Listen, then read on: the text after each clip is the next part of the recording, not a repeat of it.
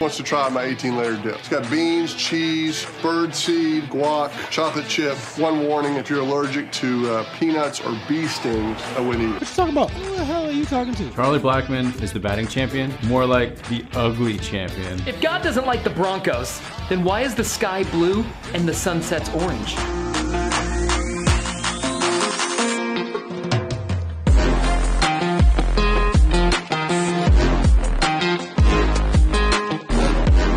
Well, hello and welcome into the All Colorado Everything Sports Podcast. This is Asia. We talk everything Colorado, three stories a week, three days a week. Your one-stop shop for your Colorado sports brief. I'm your host Matt Kennedy. Go ahead and follow, like, subscribe, share the All Colorado Everything Sports Podcast on Apple Podcasts, Spotify, and Google Podcast, or wherever you get your podcasting stuff.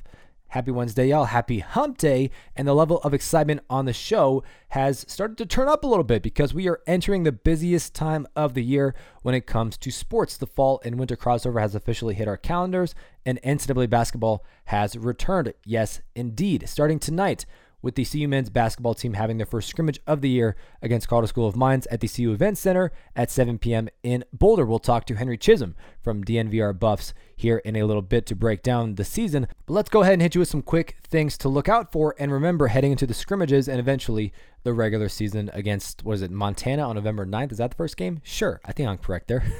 Last season, the Buffs finished with a 23 and 9 overall record to make it to the NCAA tournament round of 32 before losing to Florida State. That was an ugly game. This year, head coach Tad Boyle will have a unique challenge or opportunity in front of him, depending on how you look at it. It's a youth challenge. Only two players on the CU roster under scholarship are upperclassmen, with the rest being freshmen or sophomores, including non scholarship players. There are 13 underclassmen on the current roster. The biggest question for the year will be who will be the main go to scorer Evan Battey is the only one from the top four scores of CU returning from last season, as he averaged more than 10 points per game for the Buffs and 5.3 rebounds in 2020. Other names to throw out there would be a pair of sophomores in Jabari Walker and Tristan Da Silva. Walker is a big 6'8, 200 pound sophomore athletic forward who can score at the rim, rebound, shoot from the outside, and he can also defend. A great all around player. He averaged 7.6 points and 4.3 rebounds per game last season in barely 14 minutes a game. Highly productive numbers. He had moments when he looked like an all around conference player.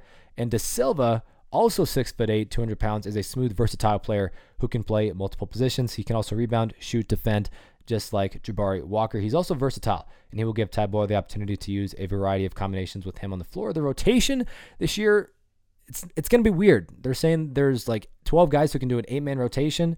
I don't know if that's going to work out. And the biggest question really is the point guard position. Tad Boyle described the potential strategy this year will be a three headed monster between Barthelemy and freshman KJ Simpson and Hammond. Honestly, it will take three people to fill the gap that was left by the legend in McKinley Wright, who is now balling it up in Minnesota for the Timberwolves. And then finally, the Buffs will be getting some crucial experience in the next week, including tonight when they face off against Colorado School of Mines, but more importantly, against Nebraska on Sunday in Lincoln on Halloween. It's important because only two guys on scholarship right now on the CU roster have played in front of a college crowd, and you don't want to bring these guys in and throw them into a hostile environment mid-season because they're just going to crumble. Get that experience out of the way now. Make sure they have some leeway under their belt and can actually use that to elevate themselves, especially when the regular season starts against Montana State in a few days. As for right now, let's go ahead and bring in the expert Henry Chisholm from DNVR Buffs and DNVR Sports, talking some CU Buffs men's basketball here on ACE.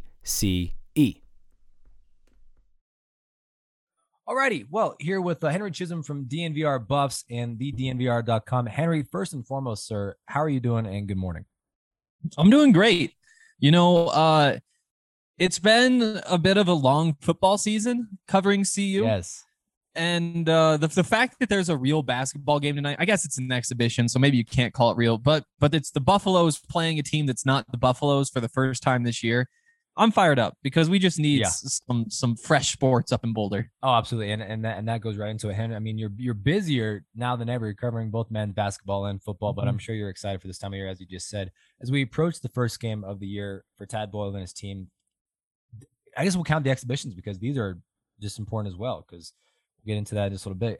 Boyle is not normally a uh, open exhibition kind of guy, but Henry, give me your favorite storyline to hopefully watch out for this year as the season will play out. That's a that's a good question. I really like that one. Um, I'll go with two of them. I'll go with two of them because it's tough to choose one. I think you have to bring up Jabari Walker Mhm. because if this team is, you know, a, a, serious contender for a Pac-12 title or to to make a Sweet 16 run or something like that, it's going to be because the the guy who's on the roster who's looked at as a potential first round pick in this year's NBA draft has taken the next step and he's carried them to that point. And so I think when you're looking for a storyline, uh, the big question is how far can Jabari Walker take this team? Now, it's not necessarily like his MO to be that kind of guy. He can be a little bit streaky. You know, he's a six foot eight shooter who's who's bouncy and can make some plays, but he's not somebody who's consistently putting up 18, 20 points, you know? And so that might be a bit of a stretch, but that's what it would take for that to happen. But then I think you also just have to look at the guards and how you replace McKinley Wright. Um, he's four year starter at Colorado, breaks all sorts of different records now with the Timberwolves. Yeah, yeah. And the Buffs have a bunch of inexperienced guards filling in. Uh, Tad Boyle's called it a three headed monster. Keyshawn Barthelemy has been in the program for a few years, and he's going to be kind of the, the leader at point guard.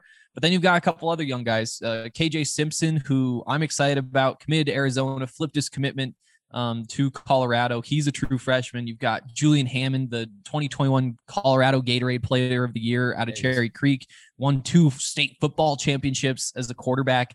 Um, what you get out of them is kind of the other big question. I think it's going to be fun to watch all, all three of those guys. So when we talk about those guys, and when we talk about tonight, CU has their first exhibition tonight uh, uh, at seven against Colorado School of Mines, a D2 Mhm. RMAC team who's actually made it to the Elite Eight of the D2 NCAA tournament last year. They're currently number five in the country at the D2 level. Definitely a fun opponent to face off against at the start of this year with Tad Boyle not normally being one of those guys that goes for the open exhibition route. He's, he's normally a closed doors kind of guy. What can we expect from CU tonight against Mines? Um, and then next week against Nebraska, because when it comes to this team, I think only two guys on the active roster, roster have played in front of a open college crowd. It's crazy, and and that's part of why the scheduling is the way that it is. Um, you know, Tad Boyle said that he wants to get these guys into a hostile environment, and going to Nebraska Yeah. as Colorado is probably the best way to do that. Um, it's, it's exhibition, but you don't want to do that in the regular season, of course, because you're putting them in that situation. Um, I, I think that you know, starting with tonight, you just want to see them be in control. You know, you, you don't want this to be a back and forth sort of game. Um, you want to see them get out to a 10 point lead, a 15 point lead, something like that, and maintain that because, you know, even though it is a very strong Division two program, it's still a Division two program. And if, if you're going to be an NCAA tournament team this year, you've got to be able to hold your ground against these guys. And and I think that the big question in terms of the tournament is just how quickly do they figure it out? And this is kind of the first test to see where this starting point is. Because I do think that there's a real chance that this is competitive because you're playing a bunch of freshmen. You're right. There's only two guys, um, at least scholarship players, who've played in front of a real college crowd before. And yeah, I, I think that that's where you have to start is just like, what do they look like day one? And is it enough to just get by a, a team like the School of Mines? Probably the guy we're going to look out for this season, Evan Battey, is the one of the uh, only top four scorers still around from last season to return to CU. Mhm. And Evan is probably one of the most likable people on the entire CU campus. He has a big leadership role to take over this year. He has a fantastic story in his own right. Is he ready to step up into that role? He's averaged like what 10.1 points per game Yep. last season, 5.3 rebounds. Good numbers for him. He may not be the clutch guy to go to, but he will be one of, if not the main centerpieces for every night scoring for the Buff starting five. Is that correct? I I think that he finishes third in points per game this year, Okay.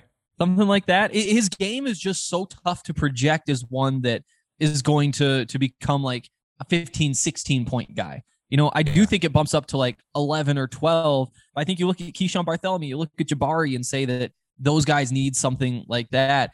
I think Evan Evan is crucial to this team and, and might be the most important piece. But a lot of that comes on the defensive end, being so big and so bulky and so physical in the Yeah. post and setting the tone down there. Then offensively has the touch, and and we've seen in practice some improved three point shooting. And so I guess if there is a jump in scoring, a, a significant jump, I think that it's probably with that three point shot. Um, but yeah, I mean, he one of two seniors with basically everybody else on scholarship as a freshman or a sophomore.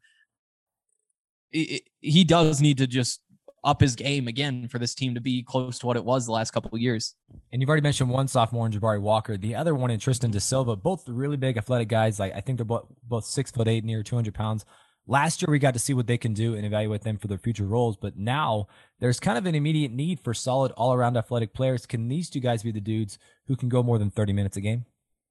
For sure, uh, they definitely can. Um, we'll see if they can do it. Like whether they actually do it, they are capable. Um, Jabari, the big thing is just staying on the court. Yeah. He, he gets called for so many fouls that if that keeps happening, there's only so much you can provide when you're spending half the game on the bench. Um, and then with with Tristan Da Silva, he's he's one of those X factors for the team this year. Um, at some point, he is going to be a really good scorer for Colorado. Sure. And he seems like he's filled out.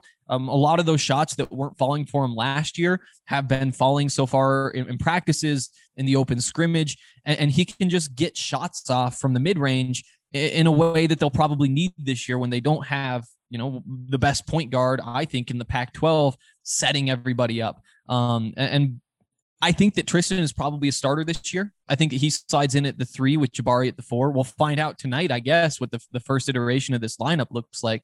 But both of those guys are vital to, to, to this team's success because, like you said, very few players on this team have any sort of experience at this level. Yeah, absolutely. Absolutely. And then, Henry, final question for you. Uh, looking at the broader scheme of things against a very talented Pac 12 conference with a very young team, rather inexperienced team playing uh, with each other, but give me some realistic and honest expectations for Tad Boyle and the CU Buffs heading into this season. I think the goal is to make it to the NCAA tournament.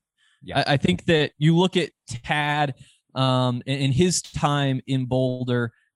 If you count the year that the pandemic started, so there was there was no NCAA tournament because they would have made it in.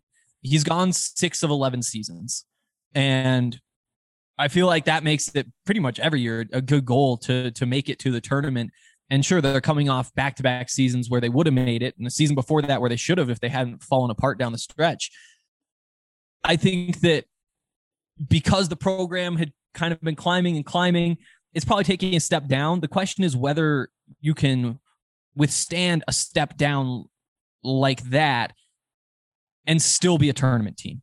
Um, and, and, whether you really are climbing because you you look at how Tad runs this program and it's kind of been through these cycles where before it was McKinley Wright and D'Shawn Schwartz and Evan Battey's still around, but he was part of that class. Tyler Bey was a part of that class, and they kind of go from freshmen through seniors through the program. And now you have this big recruiting class, number 13 yeah. recruiting class in the country. And now it's their turn. And so if you can keep going through these cycles and just keep climbing, but still make it to the tournament in those freshman seasons, that's how you start to keep climbing the ranks in college basketball and build towards Sweet 16 runs, Elite Eight runs. So I think that's the goal. And in the Pac 12 tournament, um, if you can finish top four and get a bye, that's a great sure. season. Absolutely. I think what they're picked seventh in the preseason poll. Um, and if you outplay those expectations, what there's probably five, six Pac-12 teams, six Pac-12 teams that make the tournament. So I think top half is probably a little bit more reasonable. And I think when you just have Tad Boyle as your head coach, expectations should be rather high with him. I'm considering totally. me. But Henry, thanks so much again, and as always, appreciate you coming on. Oh, love it, man. Anytime.